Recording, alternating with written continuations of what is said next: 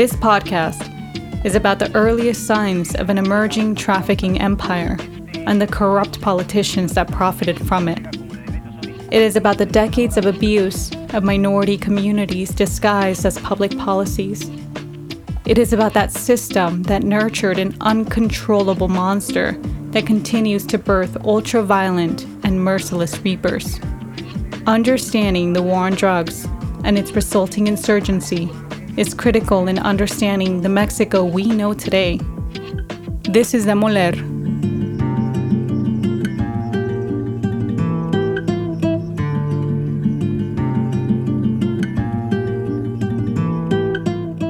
Differently from the two other drugs that we have discussed, the coca leaf is not massively cultivated in Mexico.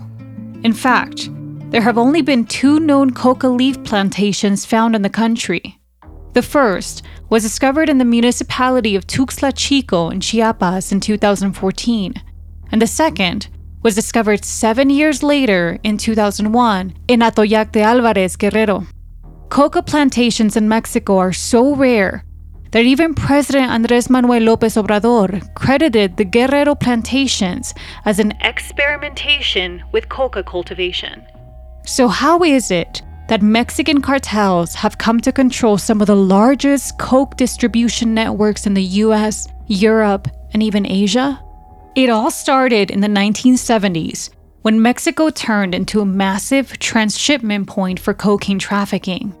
Any seizures prior to that point were marginal or largely considered insignificant to drug enforcement officials. Now, up to 70% of all South American cocaine currently passes through the Central American Mexican corridor. Approximately 50% enters the US by land along the 2,000 mile US Mexico border. But before I get into that, let's dive in into the history of that white powder. Like in many other nations, in the late 1800s, cocaine and coca wine were commonly prescribed pharmaceuticals in Mexico and were readily available at markets or pharmacies. In 1884, Sigmund Freud, the Austrian psychoanalyst, called it a magical substance.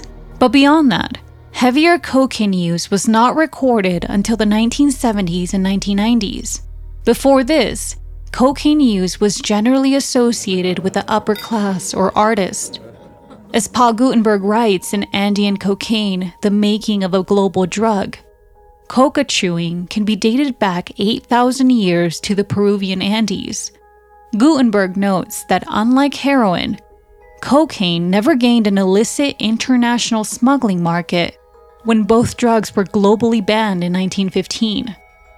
In the US, in the early 1930s, the Federal Bureau of Narcotics, the FBN, found the illicit traffic of cocaine to be insignificant.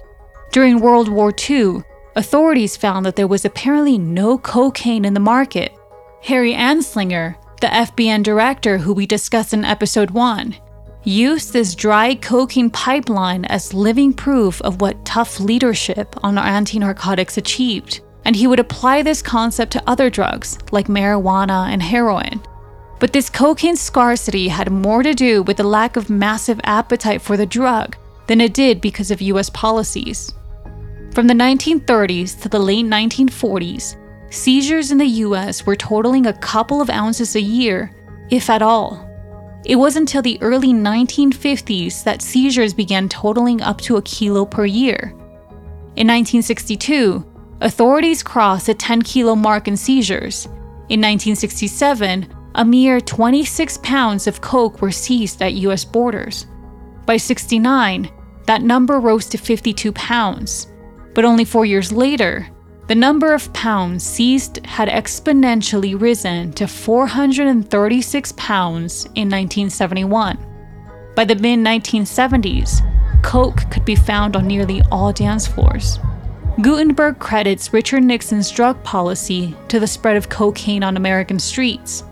In a time when marijuana was branded as addictive, cocaine was marketed as the antithesis of that. Nixon's anti marijuana campaigns allowed drug dealers to reposition themselves as providers of what was still perceived as a harmless and soft gourmet drug.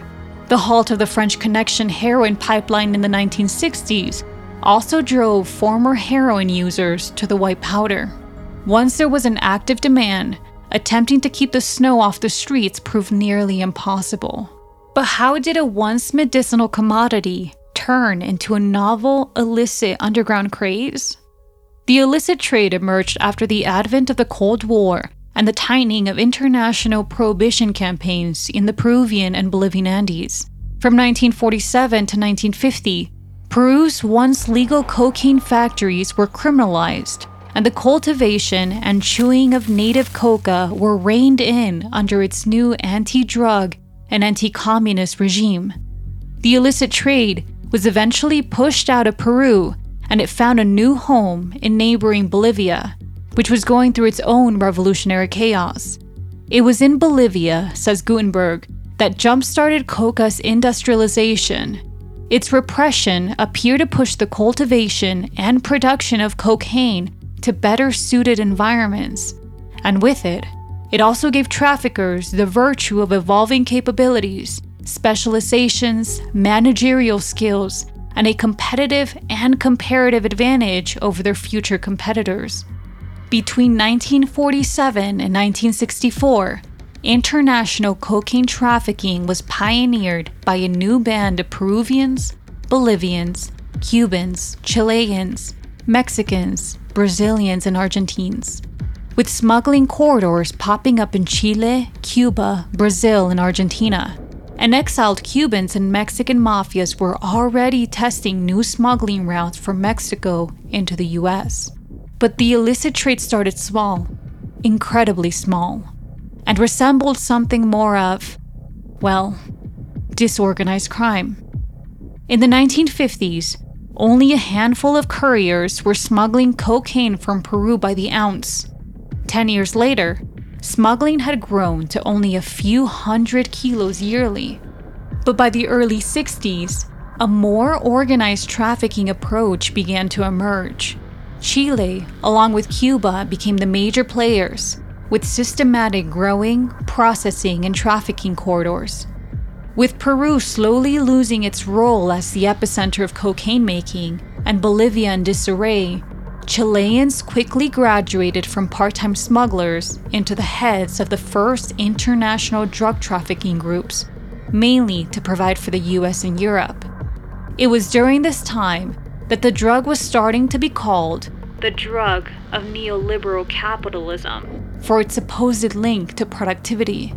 If arrest or any measure of the number of underground drug rings, the Chileans were at the top, with more than 400 Chilean cocaine runners arrested, compared to just a handful in all the other countries just years prior. By the mid 1960s, Chileans were running the illicit trade, and the Chilean Mexican corridor was booming again. But Cuba wasn't far behind. During the 1950s, Cuba was also becoming a hub for international illicit trade, as Cuban labs prepared Andean cocaine for export into the US. By that time, Cuba was flagged by Interpol as the main transit point for Bolivian snow entering the US. In 1959, Fidel Castro's Cuban Revolution forced into exile experienced drug mafias, many of whom fled to Mexico or the US, and with them, they took their trade. The Cuban exiles began moving labs to Mexico, and some of them even taught northern Mexicos the tools of the trade, including how to process coca paste into cocaine hydrochloride. By the mid 1960s, the Andean cocaine route was one of the three most known to American law enforcement for its high prevalence of smuggling into the US. By 1962, Miami had also become the second US port for cocaine, thanks to its large population of exiled Cubans. And in the early 1960s, the trade returned to Peru with force, bringing the country back into the International Cocaine Smuggling Hall of Fame. For Chile, its dominion of the illicit trade came to a screeching halt with the coup of Salvador Allende at the hands of General Augusto Pinochet in 1973. Pinochet pushed cocaine trafficking out of the country with the help of the DEA, effectively closing coke's most traveled corridor to the north and ending an era of the best chemist of South America. With that, the illegal trade moved into Colombia, and once it entered Colombia, it would be difficult to disrupt it. Since the 1960s, the Colombians had racked up experience in smuggling Colombian gold, their famed strain of marijuana, from the Caribbean coast. The smugglers, or marimberos, who pioneered their smuggling route by moving contraband and cigarettes, were ready to take on the new cocaine market. Pablo Escobar is one of the most lucrative smugglers to come out of Colombia. He started, as many of the other smugglers did, by dipping his toes in small scale car theft and by smuggling contraband. By 1974, he was ferrying a few kilos of coke in secret compartments built in his stolen Renault. Not long after, he expanded to a fleet of trucks and planes, including commercial 727s, that would bring him to moving 10,000 kilos in a single trip. He had grown so big that he dethroned the established networks of Cuban dealers in Miami and New York. Ruthless violence became the spoken language. By 1975, the Colombians were bringing in around four tons of snow to New York and Miami a year. Five years later, they were bringing in around 100 tons. For a trade that had barely existed before 1972, the Colombians quickly dominated it. And for the 1970s United States, cocaine was becoming the drug of choice. It became a status symbol for the American middle class and Wall Street bankers. In 1981, Time magazine ran a cover calling cocaine the all American drug. As I mentioned earlier, with tough anti marijuana campaigns in full swing, cocaine was branded as a non addictive delicacy it was also the middle of America's heroin boom, and for those with an appetite, cocaine was an attractive alternative. And with the heavy demand must come heavy supply and unprecedented earnings to come with it. And the Guadalajara cartel placed itself in the middle of the booming market. The Guadalajara cartel, at least by name, was created by the DEA. Prior to that, there had been no mention of a Mexican trafficking organization calling itself a cartel. It was DEA officials that coined that name. But it was a useful designation. It implied that the so called cartel was structured, unified, and operated under an aligned business model. But it was anything but. As Benjamin T. Smith wrote, it was a volatile group of old school Sinaloa traffickers kidnappers, and former paramilitary hitmen. The Guadalajara cartel was born from a lineage of trafficking families, and like many other Sinaloa traffickers, its founders fled the Sinaloa mountains for Guadalajara following Operation Condor. Guadalajara was a perfect town to set up a trafficking empire. There were direct transport lines to the northern border towns, and plenty of seasoned criminals looking for their next gig. Ernesto Don Neto Fonseca Carrillo was the son of opium brokers and nephew of a Tijuana based opium and heroin trafficker. His two nephews, Amado and Vicente Carrillo Fuentes, would go on to form the Juarez cartel. Rafael Caro Quintero was a third generation trafficker. From an early age, he moved product for Pedro Aviles Perez and was busted and jailed in 1971 after a stint in jail, he moved to Caborca and set up shop growing sheep's tail marijuana. After Aviles Perez was killed in a federal ambush, Caro Quintero took control of his boss's trafficking route to the north. Miguel Angel Felix Gallardo was the odd one out. He did not have a trafficking pedigree, but getting into law enforcement gave him the in with the traffickers he needed. He joined the Sinaloa State Police under Governor Leopoldo Sanchez Celis it was there that he met Eduardo Lalo Fernandez, Mexico's most prominent heroin chemist and first major cocaine importer. Felix Gallardo also became the governor's private bodyguard and godfather to the governor's son. Together with the governor's protection, as well as his expanding circle of traffickers, Felix Gallardo quickly made a name for himself brokering deals between drug traffickers and corrupt state officials.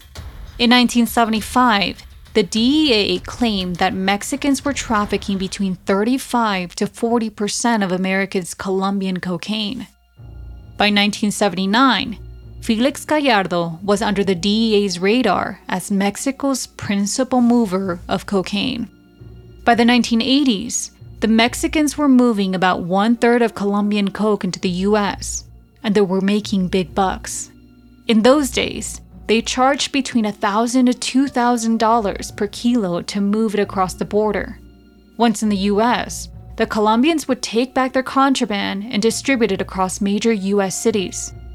Pablo Acosta Villarreal, known as El Zorro de Ojinaga or the Ojinaga Fox, for example, charged $1,250 per kilo.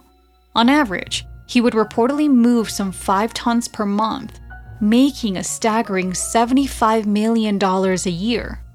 According to US and Colombian officials, the first link between Mexican traffickers and Colombian producers was Juan Ramon Mata Ballesteros, a Honduran trafficker who worked with the Medellin cartel and had also done business with Mexican smugglers. One of his first clients was Alberto Sicilia Falcon. Remember him? Mata Ballesteros reportedly provided the self professed CIA asset with Colombian cocaine. Mata Ballesteros would smuggle coke into the Mexican City airport. From there, it would make its way into police vehicles and then on its way to the northern border of Matamoros. From the onset, the smuggling of cocaine from Colombia to Mexico and then up north relied on the exclusive protection of the Attorney General's office the PGR, and the Federal Judicial Police, the PJF. Mata Ballesteros introduces Mexican contacts to the founder of the Medellin cartel, Gonzalo Rodriguez Gacha, known as the Mexican for his apparent love of all things Mexican. In 1983, Felix Gallardo and Mata Ballesteros finally met. The Honduran drug smuggler then moved to Guadalajara to organize shipments for this nascent cartel. His extensive connections to the Colombians allowed Felix Gallardo an entry into the massive Colombian Coke Emporium. Mexico's evolution into a major transshipment point in the illicit drug world was largely as a result of the prosecution of Colombian drug cartels. In 1984, as part of the South Florida Task Force, the United States Coast Guard and the DEA began tightening vigilance off the Florida coast and brought the Colombian Bahama Florida route to a screeching halt. Following the crackdown off of southern Florida, Colombian cartels were forced to reroute their supply from speedboats in the Caribbean to inland or air routes via Mexico. Throughout the 1980s, Mexican smugglers were the chosen couriers for hire by the Colombian cartels. The Colombians began moving their product through Panama. From there, Mexican couriers would take it overland through Mexico and into the US. From there, Colombian cells operating in US territory would pick up their product for distribution. At first, commissions for the Mexican couriers started as low as 20% of a load's wholesale value. As the flow of drugs increased, so did their demands for a higher commission. First to 30%, then 35%, 40%, and it continued increasing until the Colombians refused to raise transportation commissions. According to investigative reporter William C. Rempel, Don Neto's nephew, the future leader of the Juarez cartel, Amado Carrillo Fuentes, the Lord of the Skies, was the go to guy for the Cali and Medellin cartel's Mexico distribution. When the Colombians refused to raise transportation commissions, Carrillo Fuentes blocked the distribution pipeline. Instead of passing the smuggled shipments along to regional traffickers across the country, the Mexicans let them pile up in warehouses. The cocaine was held hostage. One of those storage sites was in Sylmar in Los Angeles, California. On September 28, 1989, a joint task force of local and federal drug agents raided the warehouse. On September 28, 1989, a joint task force of local and federal drug agents raided the warehouse. It was held closed with a $6 padlock and no security. They discovered 12 million in $120 bills and 21 tons of individually wrapped 2-pound bricks of snow, making it to this day their largest cocaine drug bust in US history. Special Assistant U.S. Attorney Susan Bryan Deason said the cocaine had an estimated street value of 6.9 billion. The massive coke raid is a subject of a few conspiracy theories. The most prevalent is that Carrillo Fuentes' men called the anonymous tip to U.S. law enforcement in retaliation for not agreeing to higher commissions. Whether it was a bitter Carrillo Fuentes or a concerned citizen, the Colombians were taking big hits. No product, no payout. The Colombians were now missing payments to their Mexican middlemen, and the Mexicans responded by opting for a payout in product. At first, it was one kilo of coke for every two or three kilos smuggled across the border. Then, it became one for one. According to a Cali cartel accountant who testified before a U.S. court in 1997, the Colombians called the system one for one half to the Mexicans, half to the Colombians. It was a win win. Well, kind of. The Mexicans understood that by delivering large loads of coke across the US border, they were taking the majority of the risk, even risking extradition to the US if caught. By the mid 1990s, the Mexicans were receiving enough coke to control a part of the large wholesale US market they began setting up their distribution systems in key US cities, including Los Angeles, Chicago, and Denver, and across large swaths of the Pacific Northwest, the Midwest, and the South.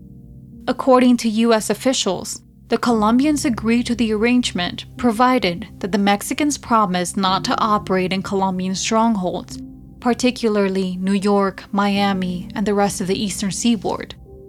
In 1994, the passing of the North American Free Trade Agreement, NAFTA, between Mexico, the US, and Canada helped to drive up cross border smuggling. With its passage, more than 2 million trucks began flowing northward across the border annually. Only a fraction of them were inspected for heroin, cocaine, or meth. According to a 1999 White House report, the year that NAFTA came into effect, commercial vehicle smuggling increased by 25%. It meant that much of the trafficking didn't just need to be via air, it could also now return to land tenfold. By 1997, Mexico had more than doubled the cocaine traffic that was previously coming out of the Caribbean. By the end of the 1990s, Mexicans were reportedly moving between 80 to 90% of coke on America's streets. After the Mexicans took over for the Colombians, Mexico became the home of the biggest trafficking organizations in all of Latin America. Join us for the next episode on the corrupt band of the Federal Judicial Police, the PJF, and the Federal Security Directorate, DFS, and the rise of the Guadalajara cartel. This episode was written by Demoler Post production by Sharp Spoon Media.